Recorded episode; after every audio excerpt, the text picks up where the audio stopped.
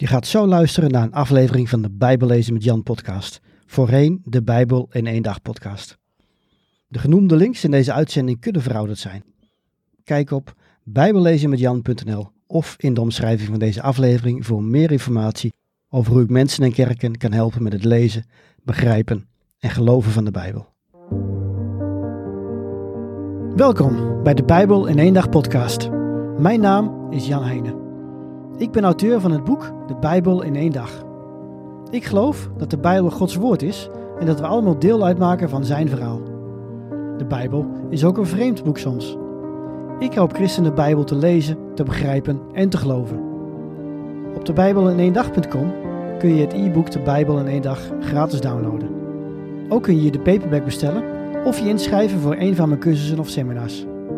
Oké, laten we met de aflevering beginnen. En we bespreken een boeiende brief vandaag, de brief aan de Galaten.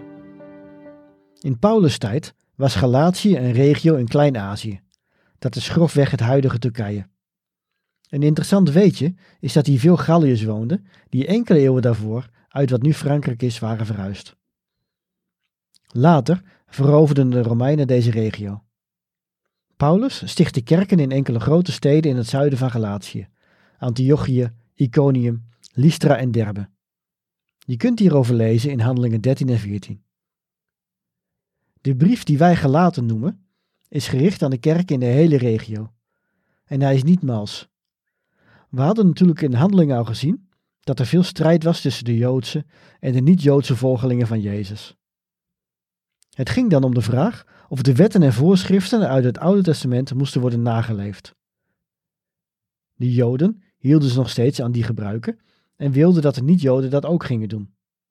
De wet hoorde er gewoon bij en wilde je bij Gods familie horen, dan moest je je daaraan houden. Het ging zelfs zo ver dat deze Joodse christenen hun niet-Joodse broeders wilden dwingen zich te laten besnijden. Velen ondergingen deze pijnlijke operatie. Toen Paulus dit hoorde, was hij zwaar teleurgesteld en gefrustreerd.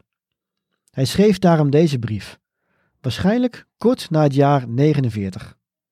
Hij vermeldt namelijk de Jeruzalem-conferentie, waarin de kerkleiders van die tijd met elkaar discussieerden over de wet, en deze bijeenkomst vond vermoedelijk plaats in 49. Het zit Paulus hoog dat de christenen Galatie de lijn hebben gekozen dat mensen zich nog steeds aan de wet moeten houden om te worden gered. Dat is een verdraaiing van het evangelie. Jezus redt, niet de wet. Twee dingen vallen op in deze brief. Ten eerste dat Paulus geen enkel positief woord over heeft voor de christenen. En ten tweede dat deze brief heel erg lijkt op de brief aan de Romeinen, die Paulus een jaar of tien later zou schrijven. Dezelfde thema's komen aan bod, al is de brief voor de gelovigen in Rome een stuk positiever. Paulus geeft eerst een samenvatting van het goede nieuws en vertelt hoe God hem heeft gered, terwijl hij notabene de christenen vervolgde. God koos hem uit om het evangelie aan de niet-Joden te vertellen. Na zijn bekering op de weg naar Damascus bracht Paulus drie jaar door in Arabië, dat is het huidige Jordanië. En pas daarna bezocht Paulus Jeruzalem, waar hij sprak met Kefas. Kefas is een andere naam voor Petrus. Vervolgens ging Paulus evangeliseren onder de heidenen en hij kwam pas veertien jaar later terug in Jeruzalem. Hij sprak daar met de leiders van de kerk en vertelde hun dat in de kerken die hij had gesticht de niet-Joden zich niet hoefden te laten besnijden. En de kerkleiders in Jeruzalem waren het met hem eens. Toch kwam het enige tijd later tot een confrontatie met Petrus. Want toen Petrus op bezoek ging in Antiochië, ging hij opeens alleen met de Joden eten en niet met de niet-Joodse kerkleden. Paulus riep hem openlijk ter verantwoording en Petrus maakte een excuus. Die arme Petrus. In de evangelie moet Jezus hem regelmatig corrigeren en nu, zoveel jaar later, doet Paulus dat opnieuw. Het punt dat Paulus probeert te maken, vat hij als volgt samen.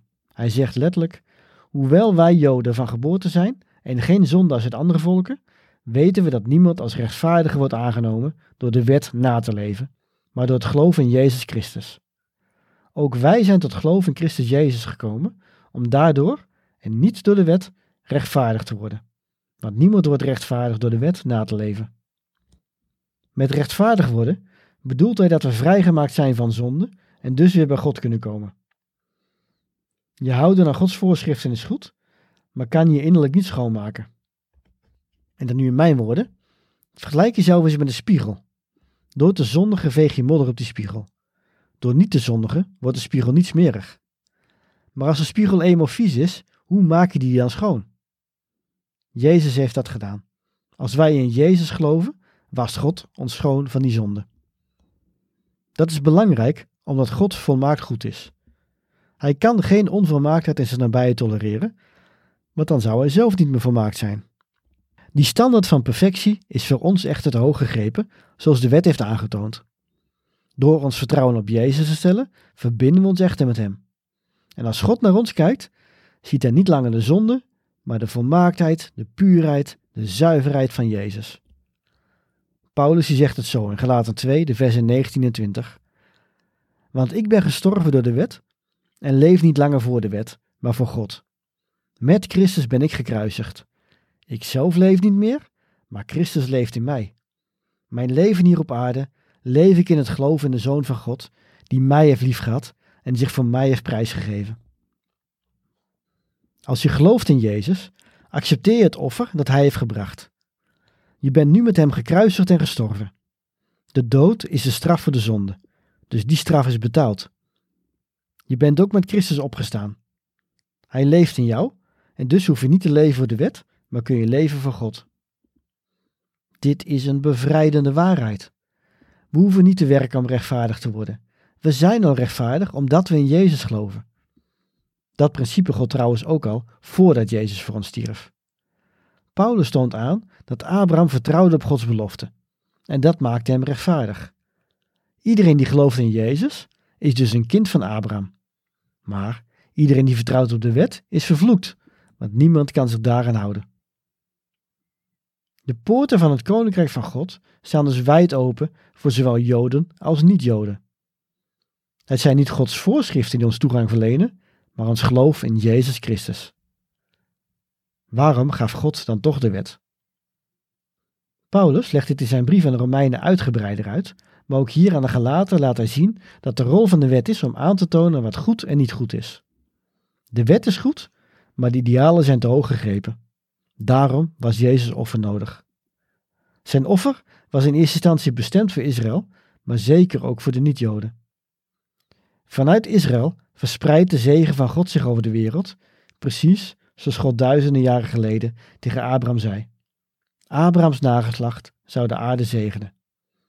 Hoe dan? Nou, in de eerste plaats doordat Jezus een afstammeling is van Abraham, en in de tweede plaats doordat het goede nieuws zich vanuit Israël verspreidde over de rest van de wereld. Doordat Jezus voor ons de wet heeft vervuld, hoeven we ons aan veel voorschriften niet meer te houden. Mannen hoeven niet meer besneden te worden en we mogen vrijwel al het voedsel eten dat de natuur ons te bieden heeft. Maar stelen, overspel plegen en andere haten, dat is natuurlijk allemaal nog steeds fout. Met dat soort zonden willen we dan ook afrekenen. Niet omdat de wet het zegt, maar omdat de geest van God nu in ons leeft. We proberen de ander lief te hebben zoals we onszelf lief hebben. De vrucht van de geest is namelijk liefde, vreugde, geduld, vriendelijkheid, goedheid, geloof, zachtmoedigheid en zelfbeheersing, somt Paulus op. Als we leven door de geest, worden we liefdevoller, ervaren we vreugde en gaan zo maar verder. We leven nog steeds in een wereld met tekortkomingen en maken zelf ook fouten, maar het is mogelijk om de geest ons leven te laten leiden. En hier mogen we wel voor werken, want dan gaan we steeds meer op Jezus lijken. We proberen te stoppen met slechte gewoontes en gedrag dat niet past bij een christen. We werken dus niet voor onze verlossing. Jezus heeft ons immers al bevrijd. Wij geloven in Hem, waardoor Gods geest in ons werkzaam wordt. En daardoor kunnen wij aan onszelf werken en zo worden we de persoon die God in gedachten heeft als Hij naar ons kijkt. Tot zover deze scherpe brief van Paulus aan de Galaten. In de volgende aflevering gaan we verder met een prachtige brief. De brief aan de Efeziërs.